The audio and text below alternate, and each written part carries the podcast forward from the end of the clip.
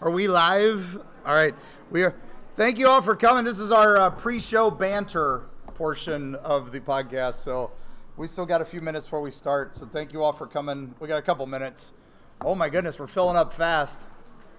I'm gonna do a quick bit at the beginning for my other publisher, who is not How here. How dare you? I know, I know. They, they published my first four books, so we've got to do a quick little bit for them, um, and then we'll then we'll get right into the the fun stuff. All right. So, but um, but thank you all for coming. Oh my gosh, it's such a crazy day, and you're here to talk ghost stories. Wow, very nice. So I have a question. How many of you currently listen to the Eerie Travels podcast? Anybody? Oh, got one. We got one. We all have right. a traveler. One. Woo! So, excellent, excellent. Because it's funny, we do some of these, we get everybody's listening to us, and then some of these, nobody's listening to us. So it's fun. That's good. Then you don't know what all's coming. So good. All right. But hold on, I'm going to do a quick bit since we're getting close. I'll do Yeah, it now. You, you so, do your bit. all right, hold on. This is, I'm going to turn around in a minute. All right. Uh, Hi History Press. We are here at MegaCon, and it's Friday, and I'm here with Erika and Beau, and we're going to be doing a live podcast of Eerie Travels based on the books from you all. And they put us on Friday, right opposite all the major photo ops, the Princess Bride photo op, the the Star Wars photo op, and all this other stuff. Uh, even Loki's got a photo op right now.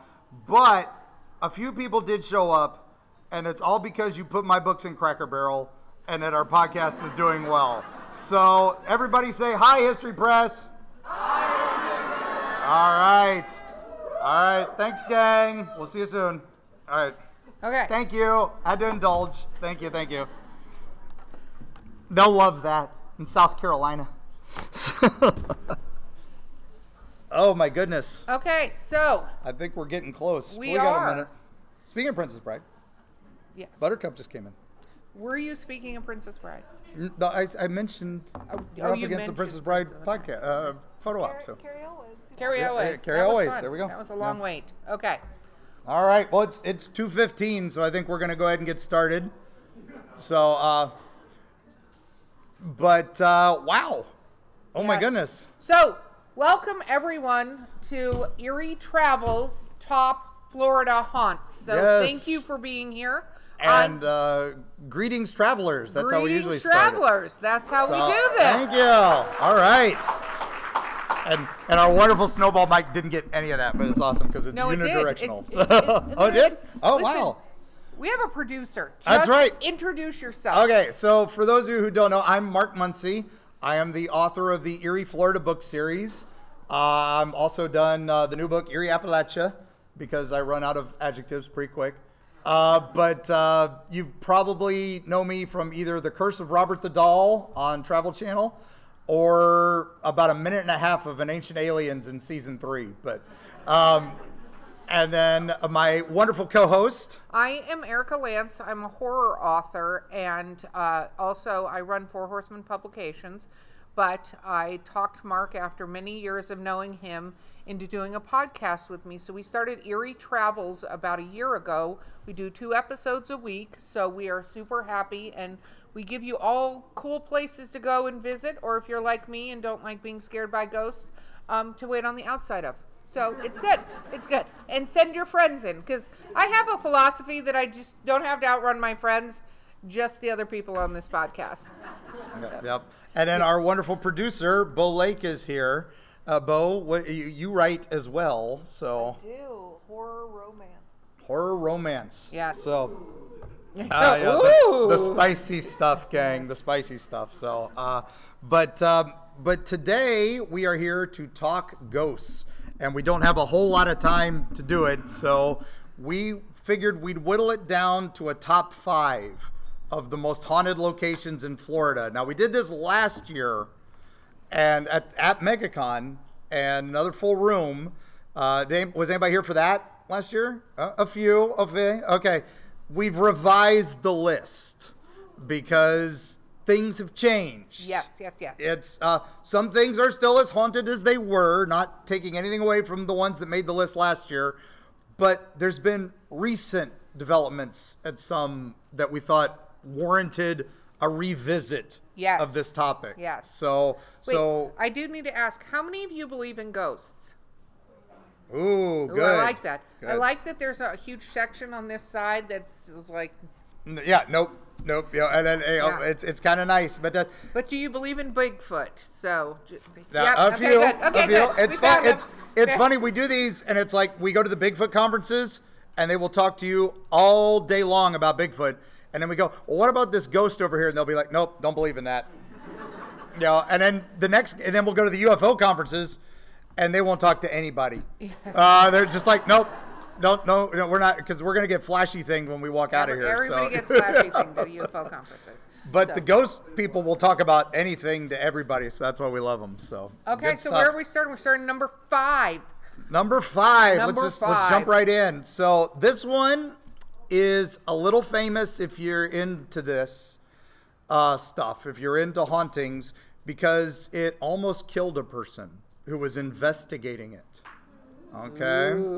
So we're gonna go over to the east coast of Florida. And we are going to a place now where it now sits. It wasn't where it originally was. It's been moved. And it is called the Riddle House. Anybody know the Riddle House? A few people? All right. So have you been there? No? no? Okay. So it's Very, very safe decision. Very safe decision. okay, continue. All right, so the Riddle House is in a place called Yesteryear Village. And that's where they basically, whenever an old house is about to be torn down and somebody says, oh, wait, that's kind of an important historical building. And since Florida, if it's not going to be a condo or not going to be a new Buc-ee's uh, or a Wawa, then we're going to, we move it to a place somewhere else. And so there's this uh, uh, South Florida Fairgrounds has an area that's Yesteryear Village. There's over the Tampa Fairgrounds has one too. Yep. Um, uh, Pioneer Village there.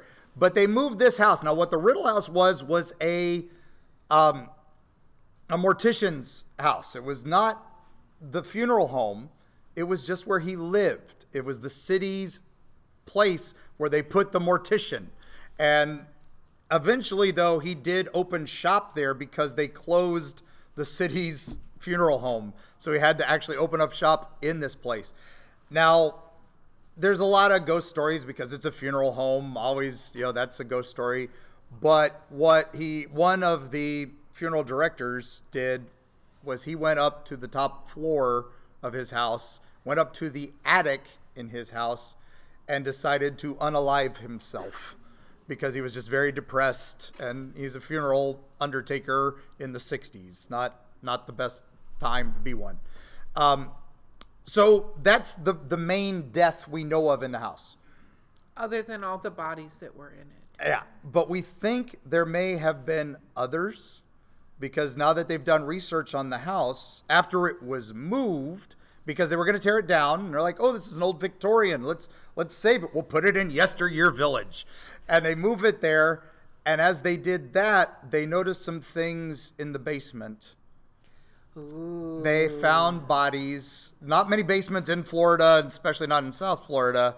So they did find bodies that were not accounted for on the cemetery records. Now, the reason this house becomes famous is in the 1970s, after it's moved, people come to investigate it because they're hearing weird noises in the place at night and it's closed off but yet we're hearing noises. So a camera crew comes in and goes up to the attic and are filming it. And as the cameraman comes down, something grabs his shirt and he doesn't come down. And all the people are like, "Hey, where's where's Charlie? Where's Charlie?" And then they're like, "Well, he was just with us in the attic." So they run up to the attic and he's almost strangled to death in this attic by a strange little line that had appeared from nowhere. They could not find it after he got cut loose, but the picture shows a clear, like fishing line wrapped around his neck. And now that house has been investigated numerous times, and you can go investigate it yourself. The team down there that runs it is a place called War Party Paranormal. And what's cool about them is they allow other people to join their team for investigations which is pretty cool. Now, sadly, they lost one of their founding members just recently, a few weeks ago. Her name was Scotty Young, uh, or uh, yeah, Scotty Burns. We love her to death, and uh, sad that she's gone. But they're doing a wake for her this coming Friday at the Riddle House because she was a docent there, and she was one of the things, the reason they have the Riddle House. And so they're going to do a seance for her in the Riddle House. And it's open to the public. So if you want something fun next week and you're in Fort Lauderdale, Fun. Fun. So we're going to go to a house that may or may not have many, many unsolved murders. And we're going to do a seance, which always sounds like a terribly great idea, doesn't it? Let's just open a gateway. That sounds that's fabulous. that's what it's all They're for. like, we so- hope Scotty will come through and not everything else that's living in the house. But it should, if, if you do enjoy ghost hunts and you do enjoy those kind of things, it's an absolutely great Beautiful. place and a fun time. And it's a piece of Florida history. There are other houses in Yesteryear Villages that are also haunted, in Yesteryear Village that are also haunted, but that's probably the, the big one. So since we're doing a top five, we had to go with that. top Almost five. killed a person. Come on, that's that's that No, that, that puts you in the top. So that's where we set the bar. Are, are you ready to go beyond this? Are we still here? All right, that's what we want to hear. So. Okay, so what is Okay. number four? Number four is one that is a repeat from last year's top five, but it has shifted a little bit because things have kind of calmed down there a little bit. It was a little higher on the list, but it is still ultra spooky. And it is one of our favorite places to visit. And that is the May Stringer House in Brooksville, Florida. Has anybody been there? Okay, a few, a few. All right, those in the know, know, right? So May Stringer is numerous deaths occurred Yes. in this house. It was a small little two-room house. Uh, the the May family, and then Virginia May and her husband owned it. He went off to the Civil War. He did not come back, so she had to remarry. So Virginia May remarried Doc Stringer, and Doc Stringer liked the land, liked the house, and he's like, "We're going to add on to this." So he turned it from this little two-room thing into a big six room Victorian, three stories high, and added an attic, and he added his operating room in the front room. And now this is right in the heart of Brooksville, so maybe an hour from here, hour and a half. Um, and we know a few patients didn't make it there. We also know he had some slaves and that they were buried on the property as well. And they used to bury families on the property too, so there is a graveyard on the property. But the odd thing about the graveyard is we don't know where it is. We have the tombstones because they found them in a thrift store in town that somebody had been selling them as paving stones. So we don't know where the graveyard is on the property. So they've set it up like a little graveyard right next to the house, but that's not where the bodies are. Um, the most famous ghost there is little Jessie May. She's up on the second floor. She's a child, died two years old, and uh, her spirit is the one paranormal investigators pay through the nose to come investigate this house because she will play with your toys if you bring them. She will give you evidence you wouldn't believe for those. Right across the hall from her, her brother James, he went to World War One when he came home, the girl he wanted to marry uh, had married someone else. So he went upstairs and unalived himself in the attic area. And then what's happened is it's now the Hernando County Historical Society. So they've added it as a museum. And they get all these props and property, and people bring them stuff. So they've got military wing, they've got a medical wing for Doc Stringer stuff. But up in the attic, they have an actor's trunk, like an old vaudeville traveling trunk. And there is something attached to this trunk. And this is another one paranormal investigators love to get in the attic of this place. And there's a ghost attached to it, and he's earned himself a nickname. Yes, yes. and um, you know it's bad when you earn a nickname in Florida. So this ghost, the psychics say his name's either Gary or Gus, something with a G. There's no history of this trunk, so we can't really place who this guy owned it was. But he's very mean and he pushes people, especially ladies. He'll pull your hair and he'll also, on those spirit boxes and everything, he swears like a sailor. Um, and uh, so he has earned the nickname Mr. Nasty. They're not really clever nicknames. No, these are it's They're- it's They're Florida. nicknames, but they're not clever nicknames. It's Florida. What do you expect? So we're not we're not the most creative people. We have a town on a gulf that's a port. We call it Gulfport. yeah. But um, the May Stringer House, another place, part of the reason we call ourselves Eerie Travels, you can travel to it. They have haunted tours. You can go do tours. If you have a paranormal team, you can contact them and go see it. It is, um, I've been inside this house, unfortunately.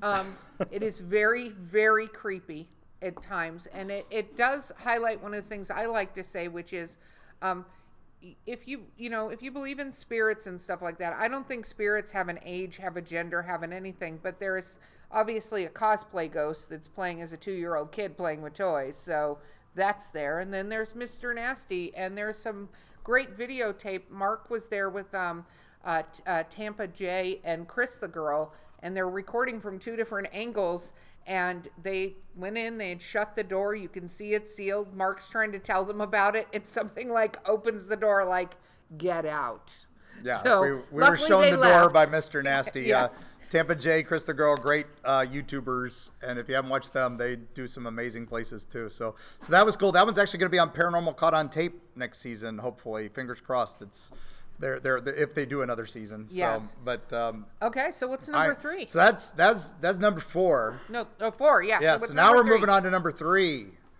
Oh my gosh. Okay, so this one is, well, how to describe this one? It is a unique location. It is in the wonderful town of Bartow, Florida. How many, how many people know Bartow? Right? There's a few. They have a great science fiction convention there every year. The whole town turns into MegaCon called Sci-Fi Bartow, and that's in a couple weeks. It's actually Valentine's weekend, I think.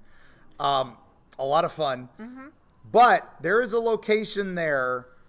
This crazy man decided to build a house. He got he inherited some swampland didn't know what to do with it. So he starts digging down and he finds this limestone bedrock underneath and he just starts building this house by making his own cement mixture of using the limestone.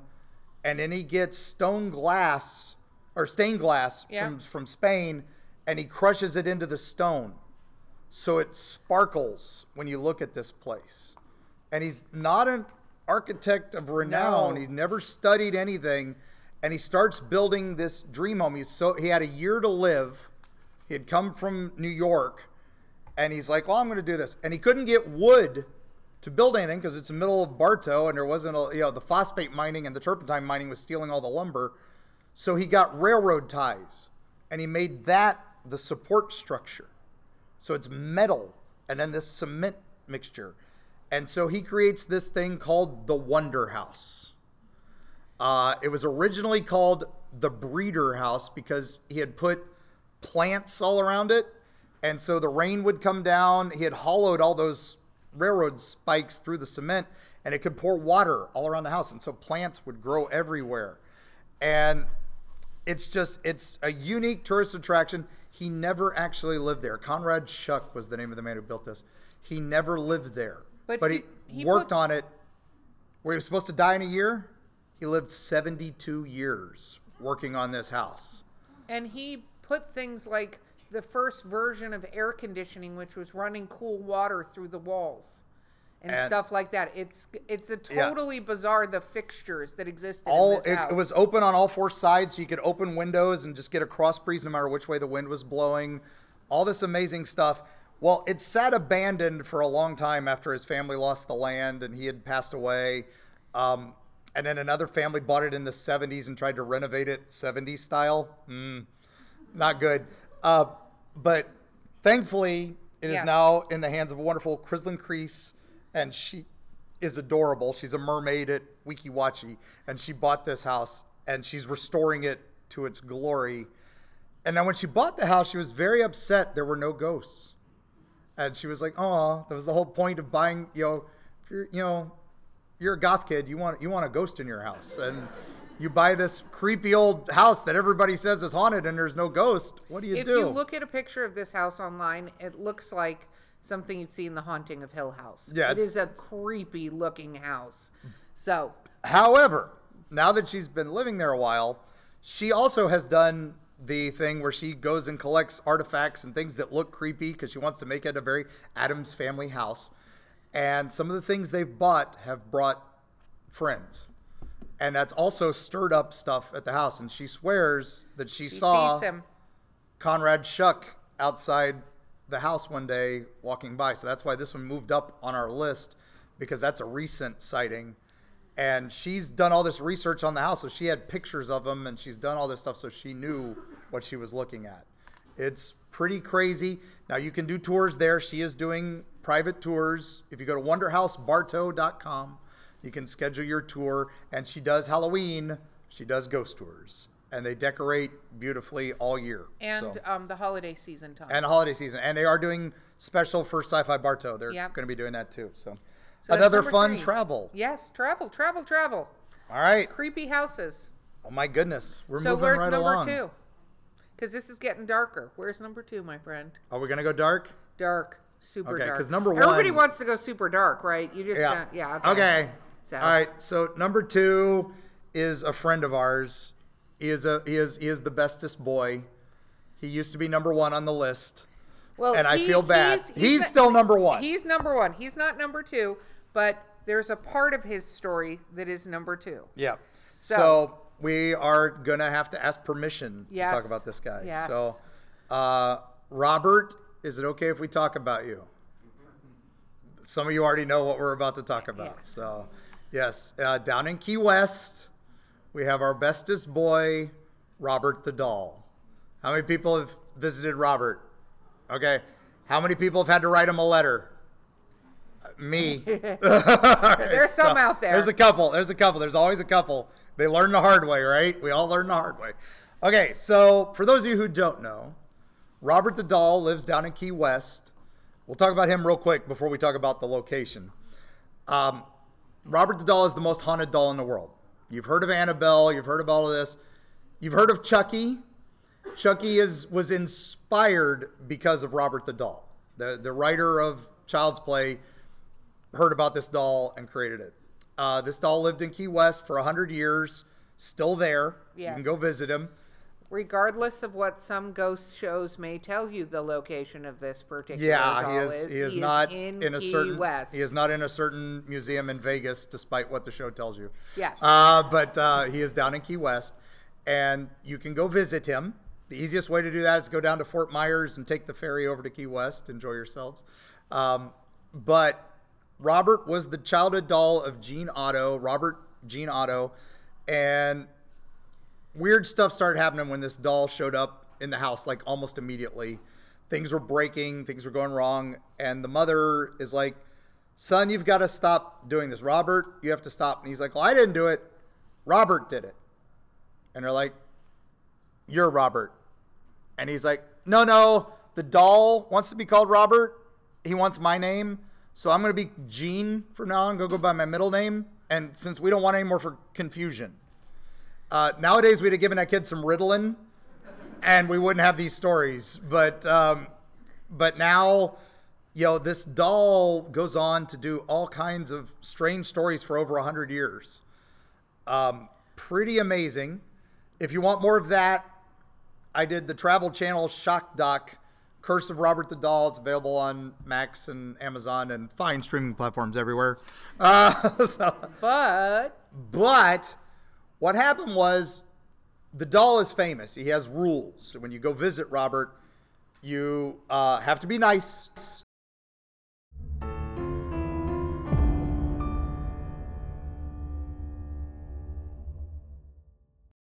Destini Beard, the lyrical soprano who will haunt your dreams.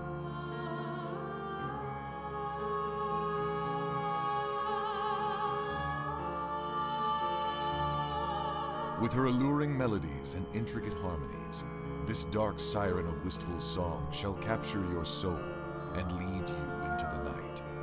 Check out Destini's new single, The Haunting Is Over, with international musicians Sam Haines and Gary Bennett, as well as her other musical works at destinibeard.com. Greetings, travelers. Now available on Audible and other audiobook platforms, Eerie Appalachia.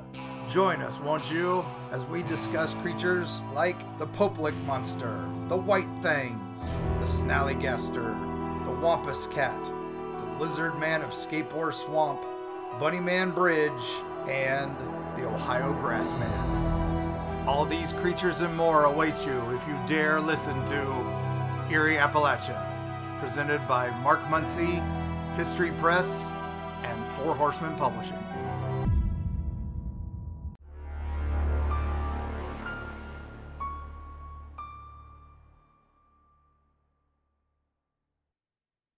And Well- we're back.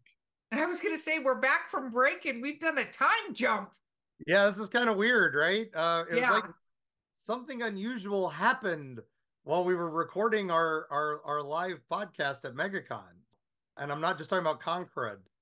Yeah. I was going to say, you got taken out by Concred. So, Oh man, yeah, I am just now in the back back in the land of the living. listeners, travelers, if you're listening to this second half of our episode, we are having to have recorded this separately because Mark uh basically upset Robert the doll. I mean, I, I, I, there's no easier way to say it. I had to write him an apology letter.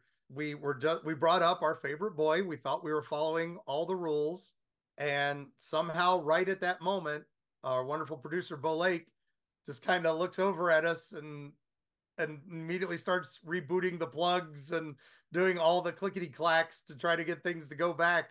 And we could not get them fixed for basically the rest of the con. We lost a whole other podcast, but we were able to salvage the first half of this. And so we're going to pick up where we left off as best, and we're going to summarize the rest of this episode by doing what you missed live. Now, thankfully, a couple of our uh, travelers, who is another fellow uh, YouTube fans, they actually videoed the whole episode and did post it. And we did share that on the Eerie Travels Facebook feed and uh, all our other stuff. So if you do want to watch the rest of the episode as it aired, you can go to that. But we're going to pick up where we left off and do it here live for you again. So, because we talked about the two biggest and scariest places, not just because we were talking about Robert, we were talking about where Robert lives, right? yes, which is a little bit different, right? Uh, Yeah, where he used to live. But we were going into all about Robert because you have to talk about Robert to talk about where we were going to be going. So I think where we got cut off, it was literally just mentioning the rules of Robert, which Yes. uh, there were several well known rules for a number of years. One was be nice to Robert, be polite. And then rule number two, don't take his photo without permission because bad things happen. Rule number three is you have to close the connection to Robert when you leave. You have to say goodbye, Robert, you know, and break that connection so he doesn't follow you home, right? So the, the connections, the energies. And then the fourth rule is just really simple. If you screwed up one, two, or three, you have to write him a letter of apology and say, please forgive me, I screwed up.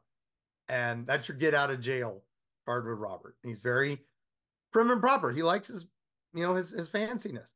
So we talked about letters that he got. I've mentioned those before in the past.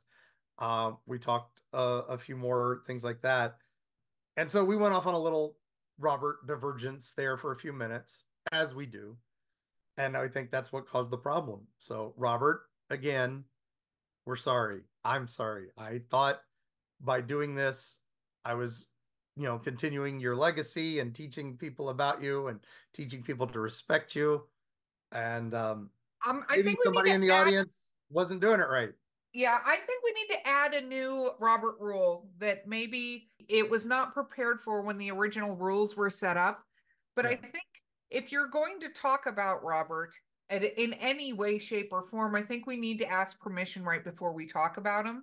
Yeah. So, Robert, we would like your permission to continue the story of what we were talking about in the house that you grew up in, so to speak.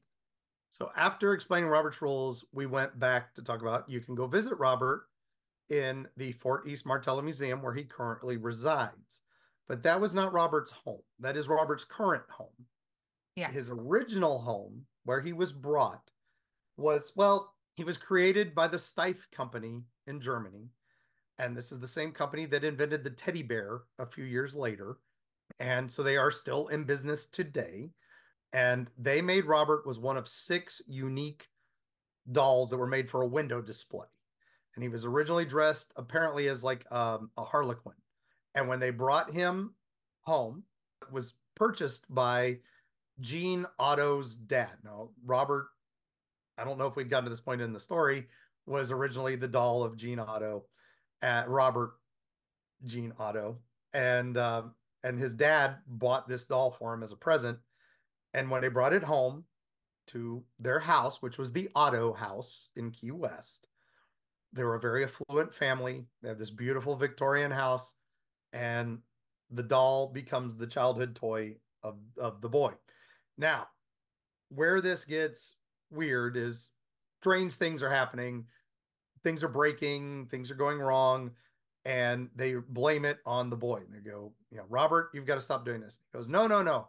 The doll wants my name. The doll is now Robert. I am going to go by my middle name, Gene, because we don't want any more confusion. I'm giving him my name. It's a gift. Now, what do we know about like fairy lore and stuff like that involving names, Erika? Well, the rule of thumb that I know as being a complete not expert on this topic, you don't actually give the Fae your names. You're not supposed to give any of these things your name, right? Well, you're not even supposed to tell them your name because then they have power over power you. over you. Yes. Well, what Just if you as a give... side note, listeners, travelers, don't just go around giving people your names. Yeah, what have you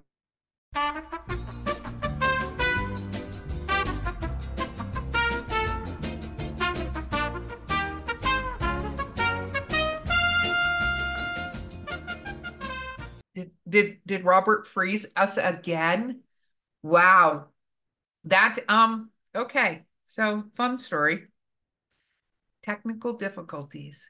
Wow. Okay, we'll see if Mark comes back into the podcast here. Hi, Beau. Hi. I think we should stop Robert, talking about this point of the story because wow. Robert, we love you. You're the we best. We love you, Robert, and you are amazing. And, and soon as Mark is back, allowed back in the podcast, as soon as you allow him back in, we'll stop talking about you. We'll stop talking about the name thing because that's obviously the problem. I think we might all need to write some letters to Robert because he doesn't seem very happy with us right now. Yeah, I don't think he's happy about the name thing. We'll see when Mark comes back in. No. I'm gonna pause the Let's just end it here. So wow. Um, we have made a decision here on the Eerie Travel Show, Robert. So we're just gonna say that we're not gonna talk about your name anymore. So Mark is just gonna move on to the other part of the story, which is the house that he's talking about that you can visit Mark, let's focus on the house pretty please with sugar on top because we're never going to get through this episode if you oh don't. Oh my gosh, that was that was epic. So anyway, yeah, so you can visit the artist's house, which is in Key West. Uh, it was the originally the Otto house, owned by Gene Otto and his lovely wife, and our wonderful boy lived there for many years in the turret room. That was where he used to look out onto the streets below and you can go there and visit and that is your travel destination for the Eerie Travels is book the artist house tell them Robert sent you. So many amazing things there all within a few blocks of the house but the house itself according to a few psychics including uh, Cindy Kazan and a few others the house itself is a portal. And Robert picked that up and that's where Robert comes from so that is why it is many entities attached to this stuff. And so you can stay in the artist room or the, the with the turret room on top and uh, enjoy yourself. That's where we filmed The Curse of Robert Doll, where if you want to learn more, watch that documentary because we've already paid the price for that. So Yeah. So moving on, the next last bit of this, and um, so we're gonna do a little bit of a trigger warning on this one because my gosh. the whole point of us discussing these things is the this creepiest places. So we're about to talk about literally probably what we consider. I just got goosebumps. The creepiest place. I just got goosebumps. Okay, so um, trigger warning into uh child abuse, child murder, and uh, this unfortunately is a really ugly part of our history that needs to not be forgotten, even though several places have tried to sweep this under the rug. So, without further ado, if you are not good with those things, this is our last topic. We love you, travelers. We'll see you on the next episode. Otherwise, buckle up. Here we go. I always start this one by just saying if I say one word and you know this word, it will trigger chills. You know, if you don't know this word, you should. It's one of the darkest pieces of Florida history.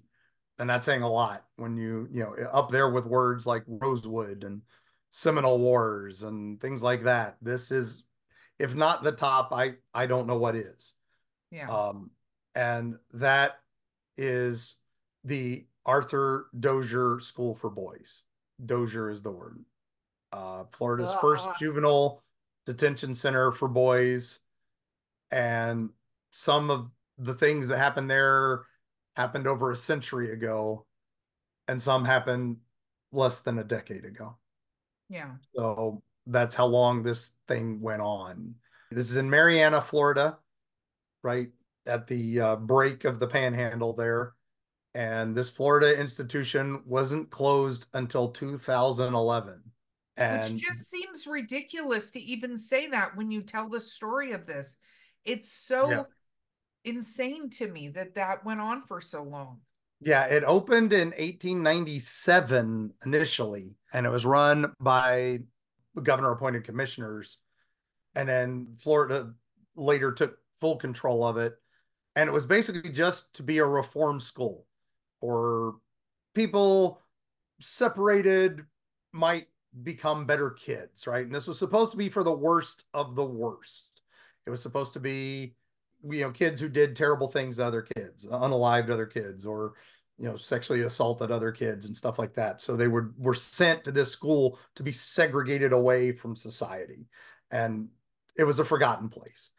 And basically, between 1903 and 1913, they found kids shackled, denied food, denied clothing, beaten.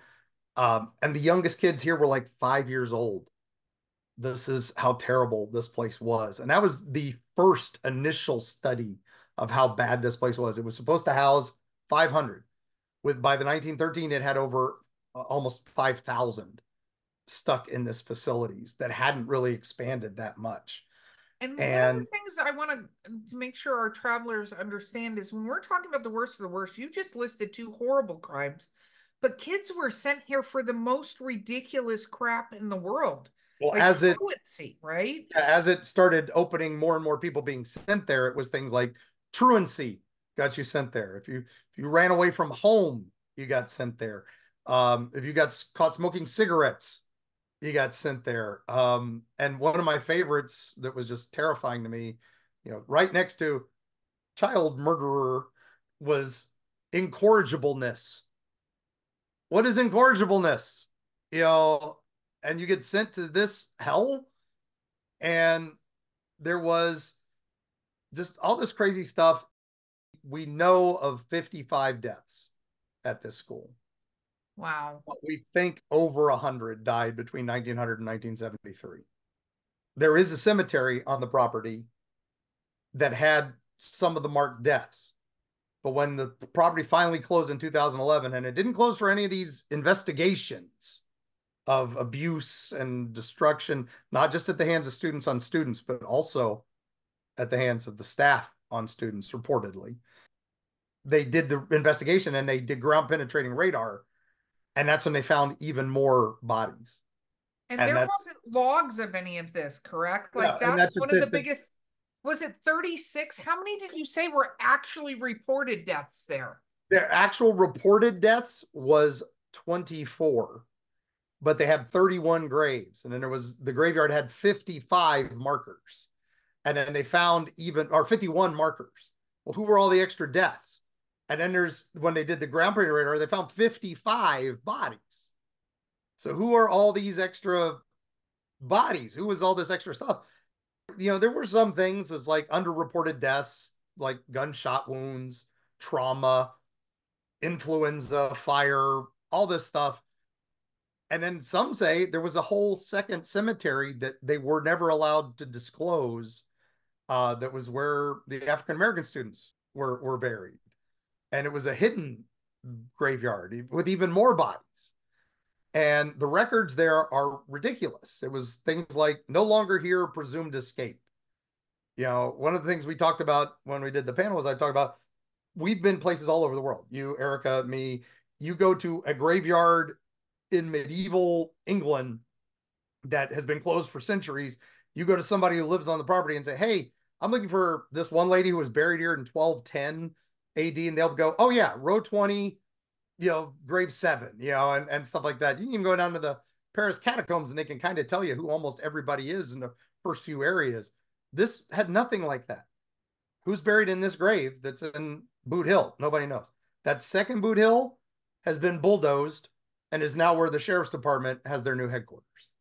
And that's how quickly they want to get rid of this place. That's what they wanted. They want this gone. They want this completely wiped from history. And it's just terrifying to me that this went on for so long. Now there's a there's one building that was built and it was the solitary confinement building as its initial purpose. And it was called the White House. So cinder block white painted building and had big huge industrial fans on it. Now, why does it have big industrial fans on this small building, right? It doesn't make sense unless it's to hide the noise. And so this is supposedly where the kids were taken and were tortured by the staff, basically. I talked to one man who was sent to the school in 1960s and he uh, had been sent there because he'd been hitchhiking he had run away from home and an awol marine driving a stolen car found him and turned him in so That's just nuts. yeah yeah because he was hitchhiking with this this this AWOL Marine. That's how they caught him, and they brought him to the school. They charged him with car theft, even though it was the Marine who had done it. You know, Wow. and so they were there. A lot of them were orphans. A lot of them had no place to go, so they were sent there. And um, he wasn't a bad kid. He's like, I wasn't a bad kid. I just you know didn't like school, and um, but he was in there. And the first night in there, they sent him to the White House. And he said, You went in there, didn't know what was going on. And one of the guards brought out an instrument called Black Beauty, which is a 10 foot whip. And they were in a 10 by 10 room. So we'd hear tap as the whip went back and hit the wall, tap as it hit the ceiling, and then crack as it came down on his back. And he said he lost consciousness very quickly. And the only reason you would know how many times you were beat is the next day if the kid in the cell next to you kept count for you. Because uh, it was two cells in that building. And then you would go wash your clothes of blood. And if you cried or did anything else, you would spend another night there and they would repeat the process. I can imagine. Like Terrifying, terrifying place. And this is just, that's just a piece of the school. And it was finally closed in 2011 due to budget concerns. That's what closed it. Wow. It's just terrifying. And now there is an organization called the White House Boys, and they are all people who survived this school. And they tell their stories. You know, it's terrifying, but it's also that's their therapy. It's how they come out of it. If you need to read that, read it. But um, former Governor Charlie Crist ordered a state investigation, and again, couldn't find enough evidence to support anything wrong. So nobody was ever held liable for anything there. Wow. The town of Marianna does not want to pay any fines, does not want to do anything. And I think the worst case is with the graveyards being moved, the boys are being moved and they have no place to go, the bodies. Supposedly they were moved to Tallahassee, but why would you move them to Tallahassee when they have no ties to Tallahassee? The boys, some of their only ties were this place. So it's sad. They're still searching for unmarked graves there as best they can, but progress waits for no one. So they're rebuilding parts of it into a school that hopefully will do some good that will teach adults with autism how to function in society. That's one of the good things coming out of this. But some of it is just being bulldozed for kennels and I said the police department and other things. We're still finding out how long this legacy of hiding basically state sponsored child abuse is. We're finding stuff in other states where boys were shipped home to their distant family members in coffins and oh. they were given burials. One in Tennessee, we finally found an actual family member, a survivor, you know, because most of these were orphans. So they were sent home, buried paupers' graves. Nobody figured anything out. But this one, they got permission to exhume the body to find out what really killed him because we have a feeling it was more than the story. The story was told killed while escaping, hit by a train. And that was why they told the family. So they go wow. and they dig up the coffin. And this coffin, when we exhumed it, uh, Professor Kimmerle from USF, she's the lead forensic anthropologist on this. She's the one who broke all this story and everything. I went there looking for ghost stories. She went there and found the truth. But when they dug up that grave, they find the coffin, it's empty. It's filled with wood. There oh was no body. Gosh. So when you go to the Dozier archives to find out what the hell really happened, there's don't, don't doesn't say anything about being killed while escaped hit by train. It, uh, the records for that same child just said no longer here, presumed escape. So where, where's the disconnect? Why did they send a coffin full of wood to there when that's what happened? So there's more going on here than we will probably ever know. And there is no doubt that people worked there, knew what was going on, and said nothing. Um, yeah. And that's why some historians in North Florida don't like to talk about it because we don't know how deep it was. We don't we we never know how much truth will ever be uncovered here. The one beautiful place there was the church across the street. And that was the boys' sanctuary. And that is the place where they would go and seek solace and stuff like that. And that's what we went for was that church. You go there, you can just feel the sadness the oppression. It's on public ground, so it is available. But when we went there in 2013, as long the school had been closed for two years, the rest of the school was still closed off at that time. They were just starting to do all the construction and destruction of it, trying to hide it. The church was still open. Inside the church were documents for the school, including like social security numbers and medical records and all this other stuff of some of the children from the school just open to the elements and I don't know how many HIPAA laws and other oh, laws. So many violations on that. Did anybody yeah. go gather that stuff up? We reported it to the state and it was gathered by the time we were there a week later. But that's who knows how long that had been there. I mean, that's years that had been there, just wide open for anybody. And that again, that's just a small portion. We went looking for ghost stories because I'd heard so many ghost stories and so many terrible things that happened. But when you find this stuff, that just makes it so much worse. So yes, there are ghosts there. Yes, there are terrible things there, but you gotta just it's okay. Let them rest. You know, hopefully they find rest because they did not have peace while they were there. And that is why it is the most terrifying place in Florida. I agree and it breaks my heart, but um isn't there something that um there's this charity or something for the white boys, right? Isn't there White House Boys has a charity organization that you can contribute to that helps them with legal defenses and and other things and therapy costs. uh, amongst other things. That is the only thing they got us. The state recognized finally bad things happen there, but that's all they've admitted. They have not done any sort of, you know, not going to be reparations or anything like that. They are supposedly saving the White House and they've sealed it off and they've got a big sign on it, you know, who watches the Watchmen, basically sort of historical marker describing this is what happens when things get unsupervised and out of control. But with all the construction and bulldozing, I'm terrified somebody might accidentally back over that. Accidentally, I do with air quotes uh, on our radio podcast. So, Yeah. but, no, uh, it's true, but it's another point, travelers, of how vital it is to remember the history and hopefully we stop repeating it. You can't even imagine that it was less than 15 years ago, these things were still happening.